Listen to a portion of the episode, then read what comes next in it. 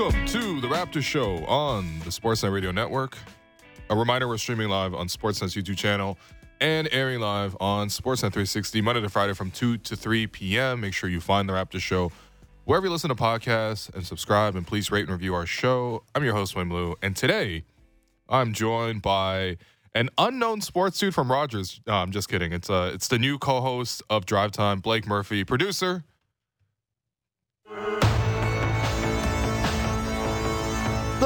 Blake Murphy.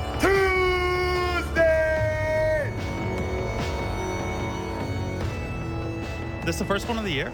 I guess we did a Thursday, right? We did For, a uh, we off did a the Blake opener Murphy Thursday, yeah, Yeah. randomly with no drop. with no drop. Yeah, sorry, no Derek. What does was- Derek do back there? He makes one drop for the whole season, Uh, and he's chewing, man. He's having yeah, lunch. he hit the Portuguese bakery before he came in. Called Dench. Shout out once again. Oh, granola bar. Thought Oh, he had that okay, pop of shit.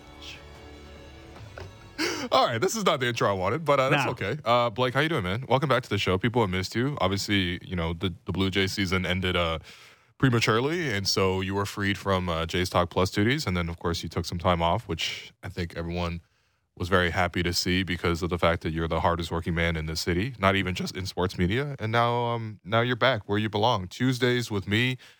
How you That's doing, right. man? How was your break? Uh, I'm good, man. It was uh, it was a good break. It was a short-ish break, but I got down to Cuba for a little bit. Mhm. I see a Um, little. I see a little coloration. you Yeah, know? I got to be real careful with the sunscreen because of these. You Right, don't want to. right. I don't want to have like old sailor tattoos. I mean, Okay. they're they're tattoos. They're gonna look bad when I'm 50 anyway. But um, no, you want to be careful. So I, I I don't know. It was it was nice though to get away for a couple days. Um, I only missed two Raptors games. I just watched them on PVR when I got back, and wow. uh, yeah, man. That is, that is one of the underrated things about going to Cuba is like you really get to disconnect just on purpose, like not even by choice. What are you gonna do? Just read books. Just go There down was there, read books, be yeah. outside, have uh, you know. I read four books while I was there, chips. Yeah, which was great. Yeah, yeah. nice. Not enough Wi-Fi to really do any. Like I listened to the two World Series games on radio on my phone. Okay, but I didn't Yeah, have. see, I, couldn't get that I couldn't in get enough signal though to watch them. I tried the first Raptors game. I, I was down there for the two Philly games, um, and I tried for the first one. It just wasn't worth it. All right. Um, that's enough baseball talk because uh, for myself, I watched maybe five seconds of the World Series. Um, congrats, I guess, to the Astros. I guess they're just really good. With or without cheating, they're just really good, huh? Yeah, That's tough. So you win the you win the title by banging some garbage cans, but then you win the title without the garbage cans. That's, here's the thing very interesting story. in baseball versus basketball.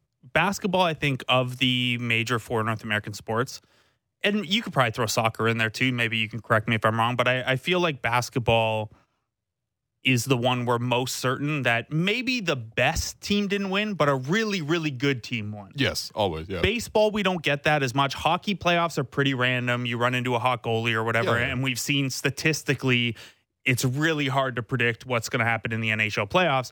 Um, baseball, you kind of have to look at like, okay, well, what has this team done over the last like five, six, seven years? Like the Dodgers have made the playoffs nine or ten years in a row, set records for like the best record over multi-season spans, and they got one World Series in there.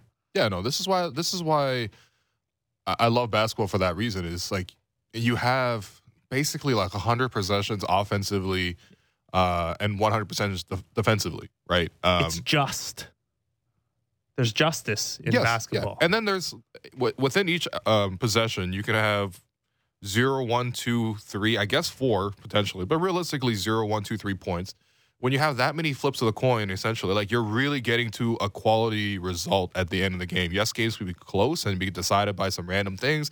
You know, you have some cold nights here or there, but over the course of 82 season, when you have like 200 possessions a game and you have such a you know distinct set of outcomes in each possession, like you're really going to get to who's the best team.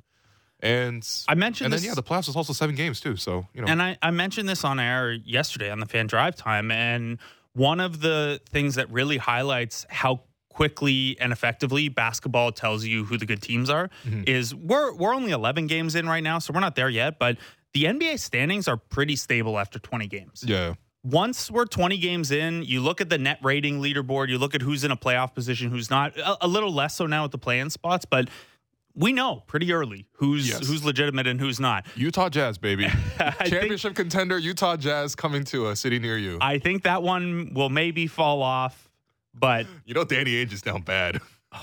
He's down so bad. He's like, I just tanked my whole team, and now we're the best in the in the West. Yeah, Shams did that Lauri Markkanen interview today, and I was half expecting like midway through Shams to get the alert that Markkanen's been traded because Utah keeps winning too many games. Oh, uh, you know what? That it's that's, yeah, it's a surprisingly good story there. But you know, you're right. Like basketball really does give you um, some pretty telling results, and you know, I think for right now, um, the Raptors I think are top ten in both offense and defense, which is nice to see. Of course, it really does help when they blow out two games by like combined sixty points. But Yeah, but a lot of these stats, like cleaning the glass, for example, will take that out, right? Mm, they'll they'll right, eliminate right, the garbage time. So yeah, two blowouts in eleven games still affects things a lot, but you can still pretty confidently say, I think that, especially given the the strength of schedule, that the Raptors have at least been a very good defense, Mm-hmm. fifth in defensive rating when you take out uh, take out garbage time. Tenth in offense is, I think, kind of on the upside of what we would have thought was possible for them. Yeah, I'm pretty happy with that. If you told me preseason that this is what's going to happen, I'd be thrilled. Less Um, so last night. Well, that's what I'm going to say. Uh, less so last night because the Raptors lose uh, 111 to 97 against the Bulls. This is one of those games where the game is over, and you, you know, if you're in media, you, you do your little recaps or you, you write your little column, and then you just go to sleep and you wake up and you forget everything that happened. Like I really had to go through my notes and just be like, oh yeah, this play happened, this play happened. It was just such a very, it's just a a, a, a bore the game last night. And that's not to say that the Raptors didn't give effort. That's not to say that it wasn't like tactically you know, intriguing. It's just like the way the game played out. There's a lot of complaining in the third quarter to the officials. Uh, there was some conspiracy talk. You know, we'll get to all of those. But realistically, it just didn't look like a game where the Raptors were going to be that competitive. You know, I was looking at the stats after the game.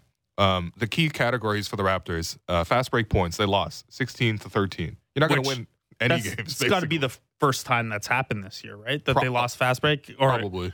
or they certainly haven't won a game where they lost fast break points. They I definitely have not won a game where they have lost a fast break advantage. Um, they also lost 11 to 4 in second chance points. Only four second chance points, which does sound pretty wild for the Raptors, who had 23 offensive rebounds against this exact same Chicago Bulls team on Sunday, but only had three through three quarters uh, in yesterday's loss. They also lost 23 to 21 in points off turnovers as well. So, like, look, you're just not going to win a game like that. At Yeah. with the Raptors. And I think the Bulls deserve some of the credit for that. I thought yeah. that the Raptors on the offensive glass was something that Chicago just straight up did a better job of. Hmm. And we thought that maybe that would happen going into the first game. Nikola Vucevic historically has a, a pretty good on off impact on, on what other teams are able to do on Chicago's glass, in part because they play that conservative style Yeah. with him dropping back, especially when DeMar and Zach LaVine are on the perimeter. Um, I thought they did a better job kind of scheming around that. I thought Vucevic had a much better game defensively in general, Right, and right. that kind of keeps him in better positions for defensive rebounds. And then, yeah, I mean, the the truth of it is the Raptors on Sunday played about as good a game as you can hope for them to play without Pascal Siakam. And the margins are really, really small when you're missing Right. your best player, a guy who's been a top five, top 10 player in the league so far this year. Yeah, and that's gonna be a big uh, topic of conversation on today's show in terms of what some of the main players on the Raptors can be doing to sort of uh, step up their production with Pascal out because he's still gonna be out for at least another like six ish games. Uh, and that's just before the next reevaluation. We, yeah. we don't know. Like, this is the third time he's had a, a groin thing. And we know that with an adductor strain, like DeMar missed 19 games a couple years ago. that. Also against Dallas. We don't have a lot of detail beyond it's an adductor strain. Mm-hmm. We don't know, you know, is it a, a rehashing of, of the earlier things that Siakam's had because they've kept the details pretty pretty quiet on that stuff. We don't know if two weeks is, you know, hey, maybe he could come back after this, or maybe it's just a check in. Um, not a lot of detail there, but you can certainly find precedent of adductor strains not being Yeah, good things for for a, a longer period of time. yeah, and it is such a shame because he was off to just an incredible start. Had clearly put in a lot of work into his game in the offseason and was, you know, we've been having all these like grand conversations, first team All NBA type conversations. Uh, so hopefully Pascal's able to return soon. But in the meantime, though, it's just it, it- as you mentioned, right? It, it is going to be a bit of a struggle for the team. You're going to have to win in the margins. Those are the margins: fast break points, second chance points, points off turnovers. Like if the Raptors aren't winning at least two of the three of those, you're probably not going to see them win the game. Mostly because offensively, it's been a struggle. Um, no, I, I think the other thing too, just the topic conversation coming out of yesterday's game was the fact that the Raptors. This is already the third time they have played a set of back to backs against the same opponent. Um, they played in Miami twice with the day off in between. they played Philly twice uh, with the day off in between in Toronto, and now they played a home and home, a more traditional home and home, I guess, that you've seen in previous years uh, with the Bulls. All three of those they have split one and one. Uh, I have a theory in terms of why the Raptors may not necessarily be as effective in trying to win both of these two games, but uh, I think I just want to get to the first overall conversation of like, are you a fan of these type of games? What are you are seeing in terms of like why are they doing this? What are the advantages to be gained? And also, I guess, what are some of the disadvantages to be gained from playing these sort of mini playoff series within seasons? So this one is not the best example because it required travel. Like this one was there. First of all, the Raptors like to have Sunday home games. The Leafs generally have Saturday as a home game. Uh, you want one of those weekend crowds, if not 2 mm-hmm. um, and then the NBA wanted everyone playing yesterday as a league wide push uh, for the Get Out and Vote initiative with elections taking place in the US today and the yep. NBA off entirely. So this isn't the best example. We've seen home and homes like this forever in the NBA. The bigger thing that I would look at if you're trying to compare across teams is how mm-hmm. many back to backs do you have overall? Mm. And the Raptors were right near the bottom of the league. They have the fewest in the league remaining. Mm-hmm. So you can feel good about that. Now, in terms of the two game series against teams, this isn't the right example, but the Philly example and the Miami example, those are about limiting travel and cutting down on, well, if you fly to Miami and then fly back to Toronto and then fly back to Miami and then back to Toronto, and that's your four game set, that's a lot of extra travel versus play two here and then later we'll play two again. Makes sense. That is when you look at the amount of miles teams are traveling this year, that has a positive effect. The Raptors actually travel significantly fewer miles the rest of the season than any other team in the league, hmm. in addition to having fewer back to backs from here. So okay. there is a, a, gain there, but it's, I, I get the frustration because it's hard to grasp that, right? What we're trying to see is okay, by April, the Raptors are in a little better shape in terms of terms of cumulative load and cumulative fatigue mm-hmm. than they may have otherwise been. Um, they also, by the way, have 13 games left with a rest advantage versus seven with a rest disadvantage. Okay. So the schedule, they're through the the tough part of the schedule in terms of travel and logistics and stuff like that. Mm-hmm. Um, having said all that, I really like these two game sets. Yep. I think the small sample data we have over the last couple seasons as they've tried more of these says what I think a lot of people feel, which is it's hard to win two in a row. Mm-hmm. Yeah. Yeah. So that's tough. If you are a team that's a borderline playoff team, maybe the Raptors end up in April. They're a game out of home court in the first round or something like that. And you look back at one of these and it's like, man, would have loved to have not played Chicago two in a row, could have thrown something different at them. Overall, though, I think these are the type of mini series that prepare you better for the playoffs. Mm. I think they're more interesting for people like us from a tactical perspective. Yeah. Um, I think we saw, you know, yesterday's a great example of it where Sunday the Bulls just didn't really have an answer for the Raptors trapping DeMar DeRozan that aggressively. Yes. And sure, Zach LaVine coming back was a big part of oh, how, how the Bulls handled that. But they also got much better operating in those four on threes that happen underneath the trap. Right. Um, the Bulls made some defensive adjustments that the Raptors couldn't really counter. They they didn't neutralize Koloko, but he was a lot less effective than he had been Sunday uh, in the pick and roll with Fred Van VanVleet. So I think those things kind of sharpen you for what's to come if you're if you're certain like the Raptors are that you'll be a playoff team.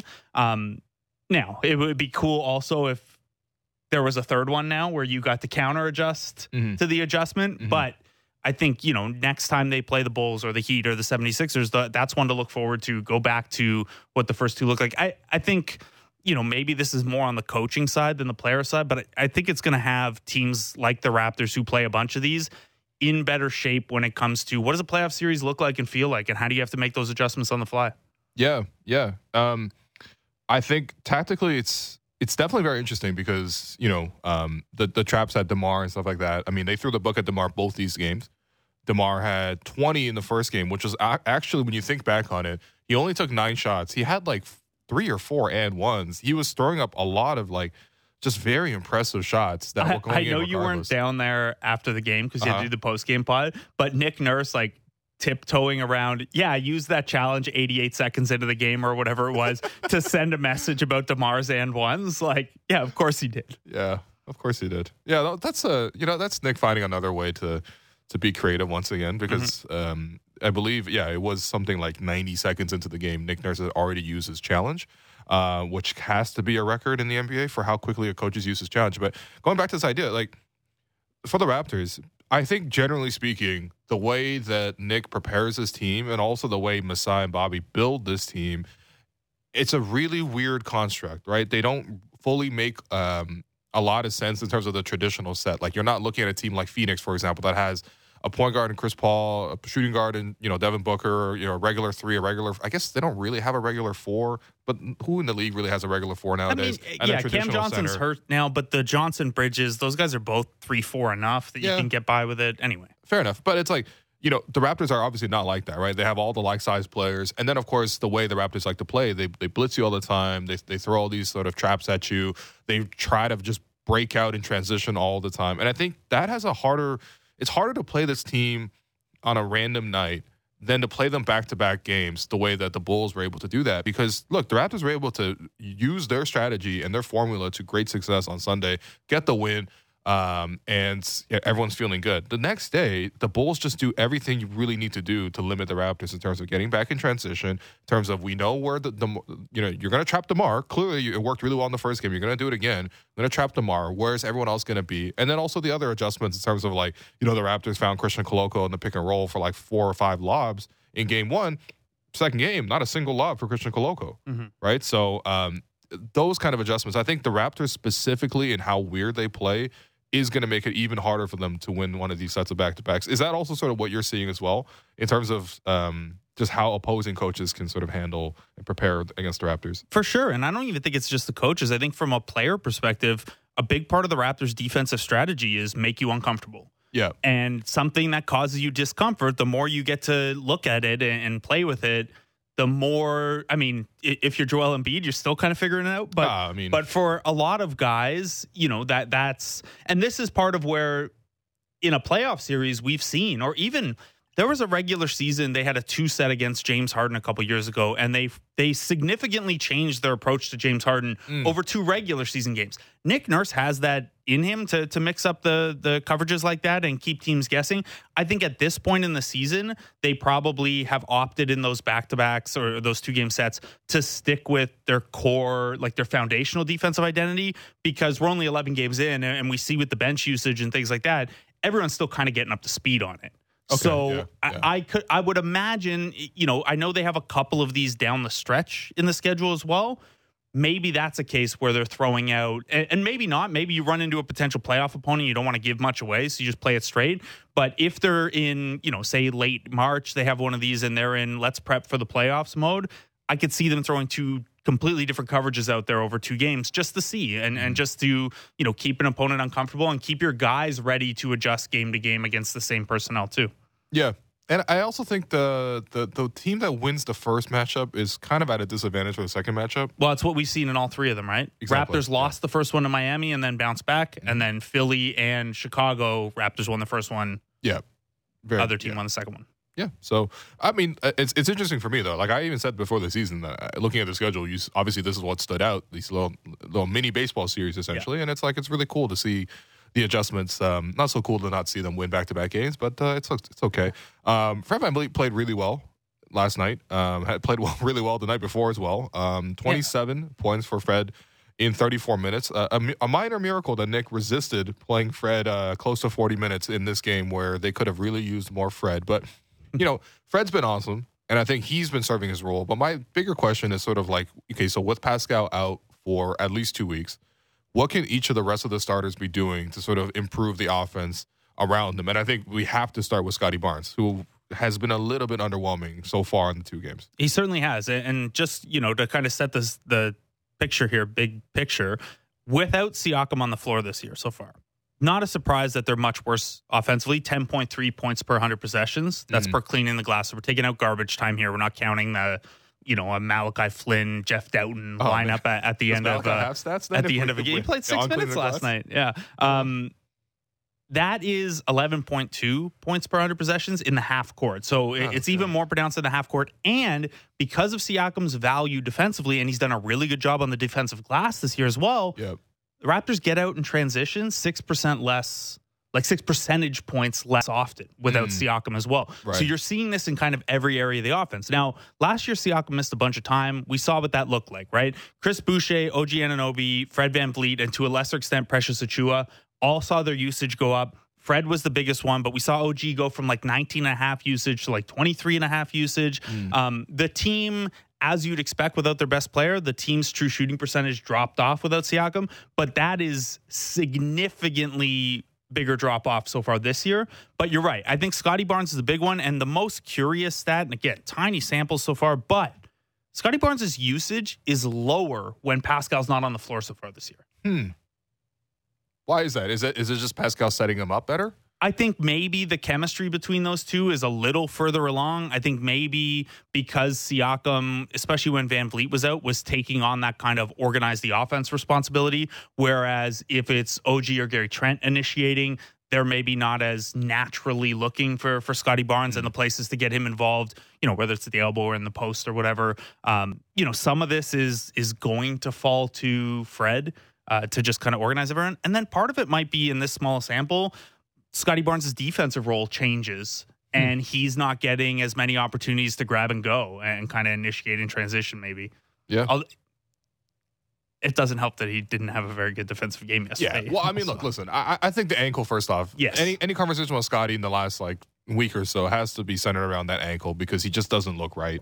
Um, you know, we see him like physically holding it sometimes. It, it's it's clearly something that's bothering him, right? So I wouldn't expect like Pat Williams to always be blowing by him or anything like that. That doesn't really make sense to me. But I, I think offensively, what, what's been interesting this season with, with, with Barnes is that he's it, to me it feels like he's gotten better at complementing the other guys right better at uh, knowing where to cut and he already had a pretty good sense of this as a rookie but even getting even better in terms of where to cut when other guys are getting double teamed um, when to sort of get in for um, a, a quick you know duck in for a post up um, you know he's hitting threes at a higher rate uh, you know you see a lot of catching shoots for him now where Fred or whoever is driving into the paint and kicking it out, and Scotty's more willing to take those, and he's making more of those. So those are all good things for a piece that's complementary to the offense. But in terms of generating and directing the offense, I think that's where the initiative has to be um, even more from Scotty. Because to be honest, like Pascal was initiating like half of the team's offense, maybe more. So that's a huge gap made up. And to me, with the rest of the starters, Sure, OG can take more shots. Gary can take more shots, but it ultimately comes down to Scotty has to initiate more, and that doesn't necessarily mean that he needs to shoot the ball every single time or he needs to re- uh, record the assist every single time. But when you watch the game, you need to see him impacting the paint, drawing a double team, and then getting uh, other guys open so that you can set the the play in motion. The right? one encouraging thing, and again, these are small sample numbers so far this year. Barnes has only played 127 minutes without Siakam. Um, his assist points per 100 possessions, so the amount he's setting up teammates successfully, uh, does jump through the roof. So this Okay, is good. this That's is good. primarily uh, his scoring efficiency has drop drops off a cliff when Siakam. Like we're talking almost 20 percentage points of true shooting, Hmm. um, but he goes from 16 assist points per 100 to 26. Right. So that's a pretty good. At, at it at least looks statistically, the eye test is a little inconsistent, but it at least looks statistically that with Siakam out, Barnes is doing a, a solid job of, of the playmaking, and we saw that in his triple double game too, Yeah. which uh, Siakam only missed a chunk of, but Mhm. but that was clearly uh, the way that one went.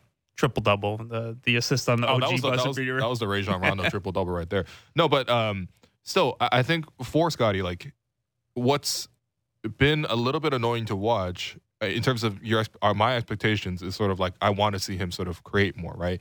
When it's sort of like he's pulling up for these mid-range jumpers uh, off the dribble and stuff like that, to me that seems like it's it, it's lacking a little bit of creativity, right? I think when you're thinking about whether that's creativity from Scotty's own end or creativity from the coaching staff, because his biggest advantage is in the post. Like everyone's favorite play last night was him going at Alex Caruso, taking like four or five power dribbles, and then just deciding, you know, screw this, I'm just gonna go in and dunk it. And it was an amazing dunk. And then he had another play right after that where he went at Caruso. But what's what really stood out to me is like those are the only two times it felt like last night where he impacted the paint, right? So I think to me it's like the biggest gap right now, Pascal being out, you need somebody to be um, putting downward pressure at the at the hoop. Fred's doing it, but we know Fred gets blocked a lot because he's small, right? But Scotty needs to do it a, a little bit more, and the coaching staff needs to find better ways to sort of get him into those spots because that's the only way, realistically, where you're able to generate a decent half court offense with Pascal out. And it might have to be as simple as one or two more times a game. Barnes kind of takes that attitude and goes inside because No, I'm one or two times more per quarter. Actually. Yeah, sure. Actually, no, not, Look, not per game. If no. Scotty Barnes tries to dunk on someone more often, no one on that coaching staff, no one in the fan base is going to be like, "Hey, man, you should do that less." Yes. Even if it doesn't work out, if he's trying to yam on guys and it just doesn't work out, I, I think. I think everyone will be fine with that. But yeah, and this isn't just about the pressure at the rim. Obviously, that's an important component of opening up everything for your offense. But without Pascal Siakam, this team like dramatically can't get to the free throw line also yeah, and that's a that's a problem when everything comes so hard for your offense in the half court. You don't get uh, like they're called free throws for a reason. I know they had 22 attempts last night, um, but for the most part. OG Anunoby, fewer free throw attempts when Siakam's not on the floor. S- Scotty Barnes, a, a little bit more, but barely any. So, like, we're talking less than he's averaging less than two free throw attempts per game, playing Yeah. 31 minutes a game. That's for a guy who can dunk it like that. That doesn't make sense. and he's stronger than everyone. right. It's yeah. like maybe sometimes he gets. I think there was one call last night. He got the kind of the OG call of, "Well, you're just stronger than the guy defending you," and it looks like you mauled him. But Well, the yeah, officiating wasn't great last night. sure. A lot of shots of Eric Lewis on the broadcast. Yeah, welcome to the NBA. Yeah, fair enough.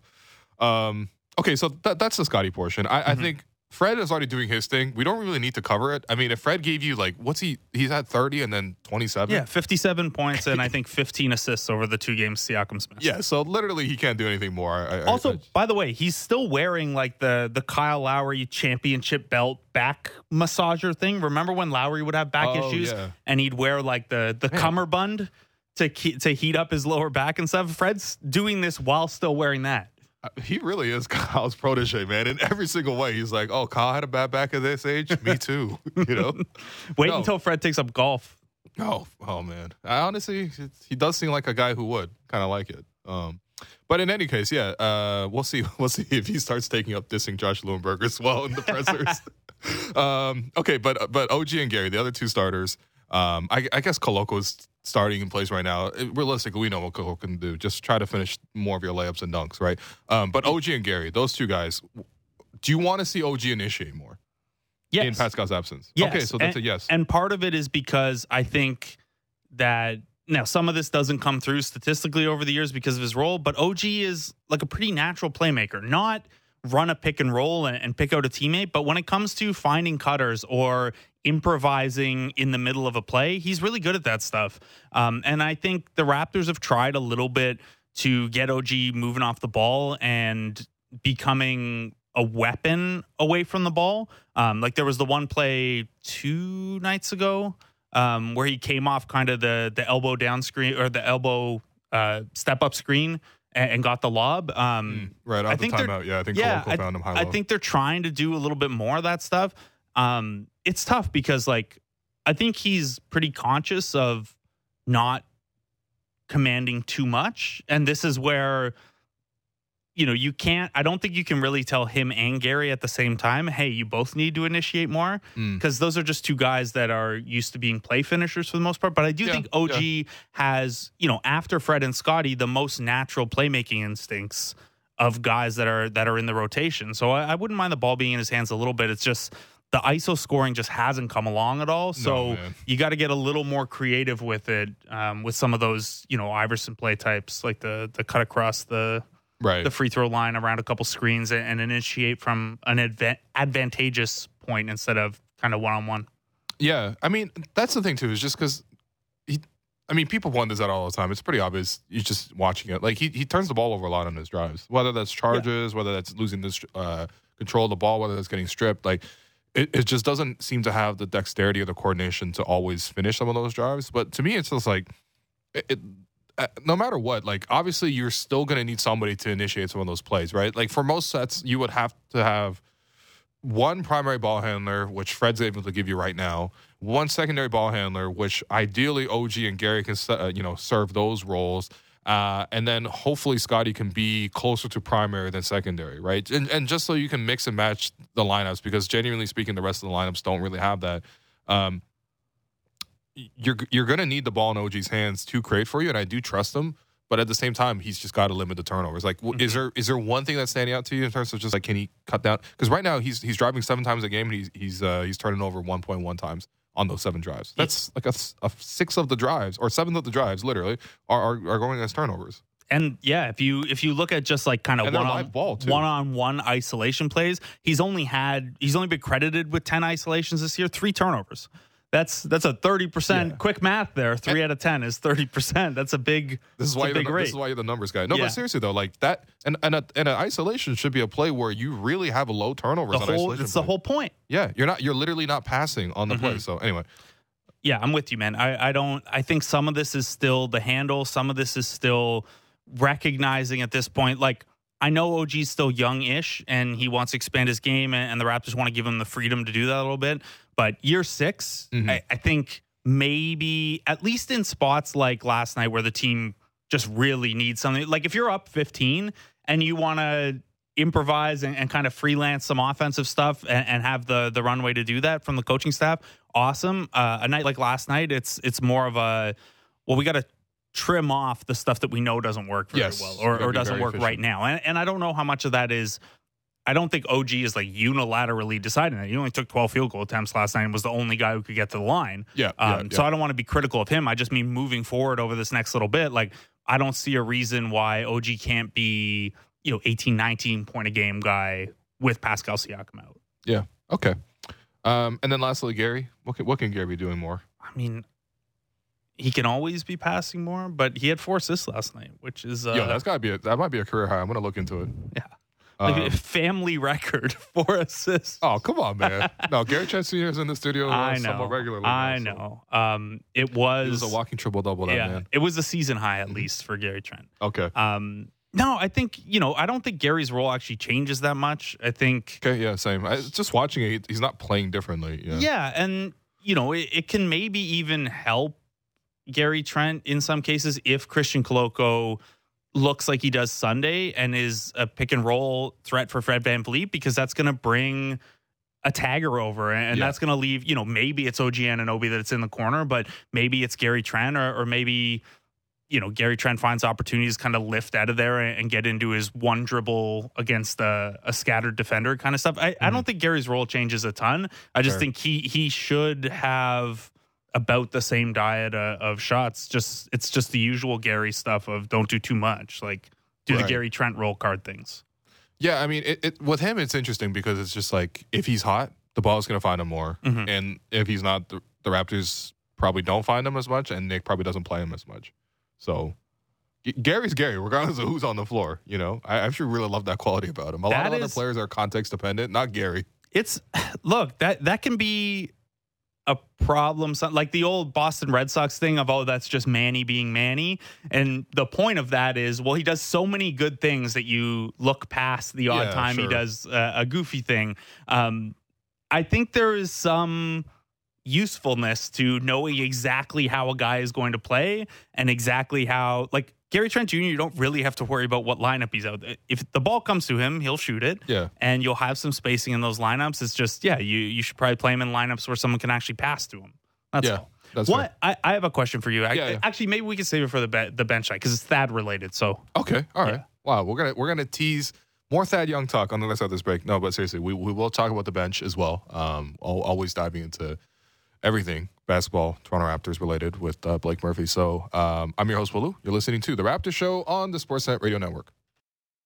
Have you checked out Bet Rivers yet? Download the Bet Rivers online casino and sportsbook app today. Get in the action this basketball season with thousands of betting options. Plus, don't forget about Bet Rivers Sportsbook award winning customer service. It's a whole new game with Bet Rivers online casino and sportsbook. Must be 19 plus, available in Ontario only. Please play responsibly. If you have questions or concerns about your gambling or someone close to you, please contact ConnexOntario at 1 866 531 2600 to speak to an advisor free of charge. The most opinionated Maple Leaf show out there. Real Kyper and Bourne. Be sure to subscribe and download the show on Apple, Spotify, or wherever you get your podcasts.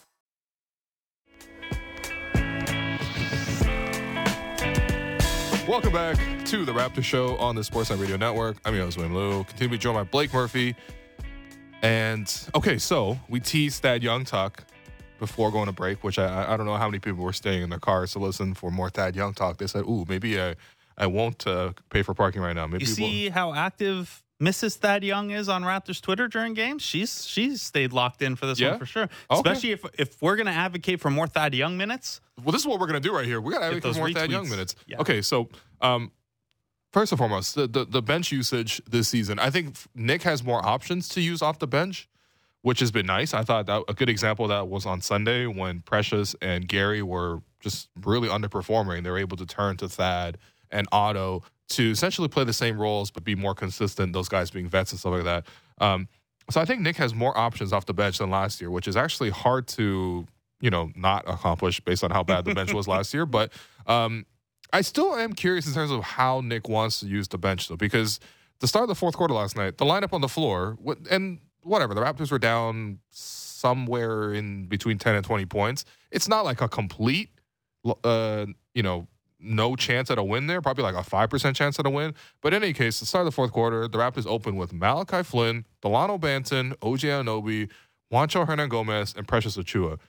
There is no way that Nick Nurse and his coaching staff came up with that at any given point other than at the start of the fourth quarter. They're like, let's just throw these guys out there and see what happens. My point is, though, like the bench is being used in a way that, you know, doesn't feel Optimal. optimal, doesn't feel productive. The Raptors bench hasn't been that productive in general anyway, outside of Chris Boucher, who finally had one bad game yesterday, and the whole bench just kind of cratered with him.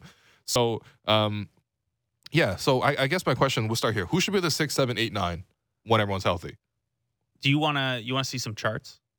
Uh, let, us see. Some, okay. Do you want me right. to turn my computer around No, again? Blake, come on, man. yeah, Um, do your thing. Show- no, show- no, no. I, I won't. But uh, I will say that PBP stats tracks, you know, how often a team plays and how well a team plays with certain uh, number of starters on. Raptors by far the best team in the league. Uh, when they have four starters on the floor, and they do that pretty frequently. Right. One of the best teams in the league when they have three starters on the floor. So as long as three of those regular starters are on the floor, the Raptors are in pretty good shape. So once you get down to two, sometimes even one. Now they don't do one very often, uh, Yeah. but with fewer than three starters on the floor, the Raptors are the worst team in the league. Oh, okay, great. And it's not particularly close.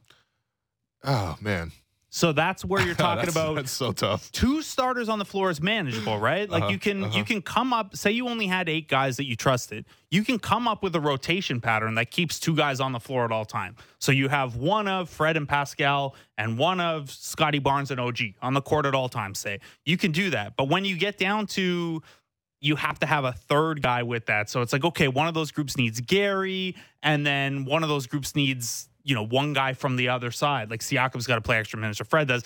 That gets really tough. And, and then, you know, that's that's like playoff thinking, right? Like, mm-hmm. oh, if the rotation is going to go down to seven or eight, who has the most utility in this specific matchup? And that's a different conversation than who has the most utility over 82. So I'd say unquestionably, Chris Boucher is number six. Yes, He's been absolutely. their best bench player. He has not his best game yesterday, I but, mean, it was pretty bad yesterday. yeah. but generally he has been really, really good. Yeah. Um, you see that for the second year in a row. That bears out in the advanced stats. That bears out in the counting stats. Um, however way, however you chop it up, Boucher has been their best bench player so far. yeah, even I don't complain about Chris anymore. Yeah, well, that's for other reasons. That's the biggest. Thing. Once he said Blake Murphy Tuesday, then he was good in your books. Um, No, but Chris Boucher being a Raptor show stand is, is Yeah. was a was a development I, w- I didn't see coming. He's like, yeah, man, I watched your show. I know Blake Murphy Tuesday. So I was like, what? Oh wow, okay, we got to be friends now. Um. Okay. You guys be friends. Um. I would Uh. say the next person up, and this is more. This is not based on how they're playing right this second. This is based on, and this is, I guess, where if we're talking 82 games versus if we're talking the next game, this changes because I actually think with Siakam out and with the starting lineup the way it is right now, Thad Young should be playing more minutes because. Thad Young's most useful when he's playing alongside other starters. Like he, you wouldn't do this because Chris Boucher and Precious Achiuwa and Christian Koloko have roles and need to continue developing and stuff. But say one starter came out and you had five minutes to win and that was it. Mm-hmm. Like five minutes, this five minute stretch got you Wemby if you if you win these five minutes. And one starter's out. Thad Young is probably the guy who best fits with the starting five dropped in there. Hmm. That hurts your rotations the rest of the game. It, it Yeah. doesn't take development stuff into account. But Thad is such a multiplier and dot connector that you drop him in with better players, he's going to have even more of an impact. Yes. So um, I would say right now, while Siakam's out, Thad Young should be playing a little more. Even last night, you saw he didn't take a field goal attempt, but he had three assists like right away. Yeah, yeah. yeah. Though they just put him in the post. First off, okay, so it allows some of the Raptors other guys like Fred, like OG, like even Gary to just be scoring off ball. They don't have to like get the they don't have to have the ball, break down the first defender, maybe break down a second defender, draw a third defender, kick out all this stuff. You just give it to Thad in the post. Guys can work off the ball. You can have off ball screening and stuff like that. It just organizes the offense. And plus you can trust him to actually serve his role on a consistent basis. Obviously he's not as athletic as some of the other guys anymore, but he's in the right spaces most of the time. He could take a charge here or there. Like he's very good. I, I don't understand why Nick didn't play him early in the season. I mean, he, yeah, I, I, there are a lot of power forwards to get minutes for, and some of them are younger. And um, I don't, I don't really have a good answer for it. But I'd say with Siakam out, it, it's pretty straightforward. And you, you saw even a tiny bit these last two games. The Bulls didn't do it as much as maybe I would have expected. Hmm. But if teams start zoning the Raptors up more because they can't do much without Pascal Siakam in the half court. Um, you know, Thad's kind of your most natural zone buster as a as a playmaker as well, right? The guy to flash to the middle. Yep, Now yep. you want to get Scottie Barnes and OG reps doing that so they get used to it too. That's fine. Um, but we're we- talking about the bench right now. Yeah. Those guys aren't usually in with the bench. Yeah. So I, I think right now, while Pascal's out, that has more of a, a role. Now, I- a bigger picture, like over the the long haul, Precious Achiuwa is eventually going to have to play more. He's eventually going to have to play better. But I haven't really thought he's been bad defensively. He's just he's back to the field goal percentage being criminally low. Yeah. Okay. What, what, where do we stand with Precious right now? Um, I think we've seen Nick eat a lot of his minutes and give those to uh Koloko. Yeah. Um, the Raptors obviously playing. forty percent from the floor as a center. Like you, you can understand going away from it when I it's mean, not going well. But I, I feel I like Christian is also in the 40s for percentages. But at least Christian only takes the right shots in the sense that he's only just trying to like do a layup. He's shooting 42.5%. So narrowly Oh, better oh, than. uh, we might have the least efficient centers in the league. tell you what, I will not bring up uh, the percentile ranks among centers for those field goal percentages at the rim. I just won't do that to you guys. Yeah, that's uh that's tough. Christian denying shots at both ends of the floor at the basket, but no, but seriously though, it's I, I think that's where Nick has another option as compared to last year, right? It last year, Precious got the start at center. Um, he got several starts. Nowadays, it's Christian who's getting those starts now. Christian has started like six out of the Raptors' first eleven games here. Um, had he not been drafted, what probably would have been Precious in this kind of role. Do you think Precious having to play more exclusively with the bench rather than taking some time with the starters is hurting his efficiency a little bit? Maybe. Maybe, but it shouldn't be, right? Like if you're. Yeah, I agree. I, I get that there's a component of it that, well, you're playing with slightly lesser players, and maybe those guys don't know how to get you in the ball in your spots as well. But you're also playing against bench bigs. And Right, you right. are playing as part of a defensive unit that's all about chaos and transition. And we know the Achiuwa Boucher duo works really well together when we we get enough of a sample with it. So I don't really know. I, I don't think that like I don't think playing more bench minutes is why he's shooting forty percent. I think he's missing a lot of shots. yeah, and also the three ball has not come around for him. Right. I, he feels like he's making more free throws at least, which is nice. But um, I owe him an apology, by the way. I did just look it up. He's actually shooting seventy three percent at the rim this year. It's just everywhere else he's not Oh. hitting shots. awesome. Well, uh, you know, you got to start somewhere. Um, Baby steps. this is the least favorite question, but I probably asked you this very same question like at least four or five other times on Blake Murphy Tuesdays. Is it about Malachi Flynn? Is- no, it's oh, Oh. I guess it is actually. Uh, can either Malachi or Dalano actually contribute? The Raptors' second unit. I can't. I can't believe I'm looking at Goran Dragic with the Bulls, and I'm like, damn, they could really use that. like, why are we having the same combo now? But seriously, those two guys, neither of them have like done anything in their spot. So I, I do wonder if there's a little bit of a disconnect maybe between front office and coaching staff when it comes to Malachi Flynn. Like them picking up his option and not addressing the point guard depth at all in the offseason. Like I get they're committed Oh, come to on, Jeff Dowtin Jr., baby. he's been the best 905 player so far through two Hmm. games. Home opener on Thursday, by the way, in Mississauga. That's right. Um, you gonna be there? no, because I'm on the air till seven now. Oh, okay. I can't get out to Mississauga that quickly. It's a very good excuse. A very, very good excuse. And they don't have a weekend or afternoon home game Uh huh. until the new year, except for the one at Scotiabank Arena. Mm, fair enough. So I'll, I'll get one 905 game in before the new year. No, you got look. You got to go see your boy Eric Khoury, man.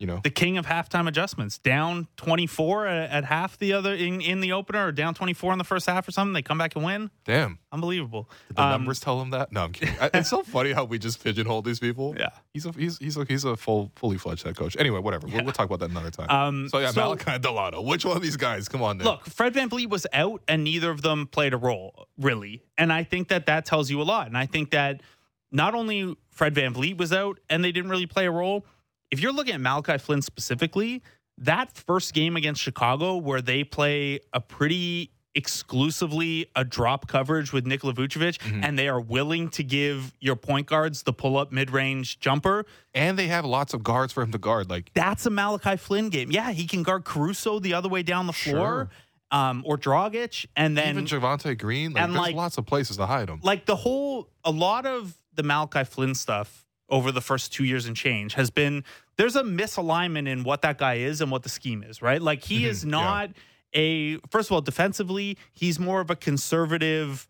Like him and Dalano are polar opposites in terms of defensive style, right? Like Dalano is getting into a guy using his length, fighting over every screen, making mistakes, but also poking a lot of balls free. Yeah. Malachi Flynn is a sit back, be a little more conservative, play smart positionally, concede that jumper, but that's a low percentage shot and Yeah. we'll get the defense to go. Right. And that doesn't really fit. And then at the other end, Malachi Flynn is not like a push, push, push in transition, play at a frenetic pace guy. In college, he was one of the best pick and roll orchestrators in college basketball. Sure. And now he's on a team that Never plays at pick and least roll. last year ran the least pick and roll in all of basketball. Yeah. I do wonder could he develop some sort of chemistry with Koloko when Koloko eventually moves back to the bench because that's a natural pick and roll point guard and a pick and roll big. Um, but I don't know. I just don't think they're going to force minutes his way at this point. Like if he didn't Yeah. play when VanVleet's out and he didn't play against a drop heavy team where there's obvious guys for him to guard, I don't know what the situation is where he gets into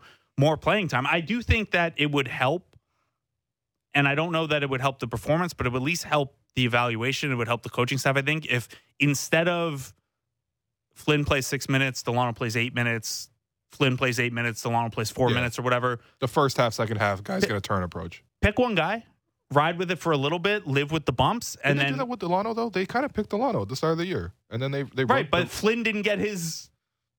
okay, all right. So you're saying it's Flynn's turn to get. I'm them. not advocating for a ton of Malachi Flynn minutes. I just think if you are eventually going to find some backup point guard minutes, like you picked up Flynn's option for next year, at some point you got to see if he can be give you backup minutes Yeah, it's tough, man. or not. Maybe it's just Fred and a bunch of six foot nine guys, and they they just really really believe in not needing a, an extra pair of hands with the bench.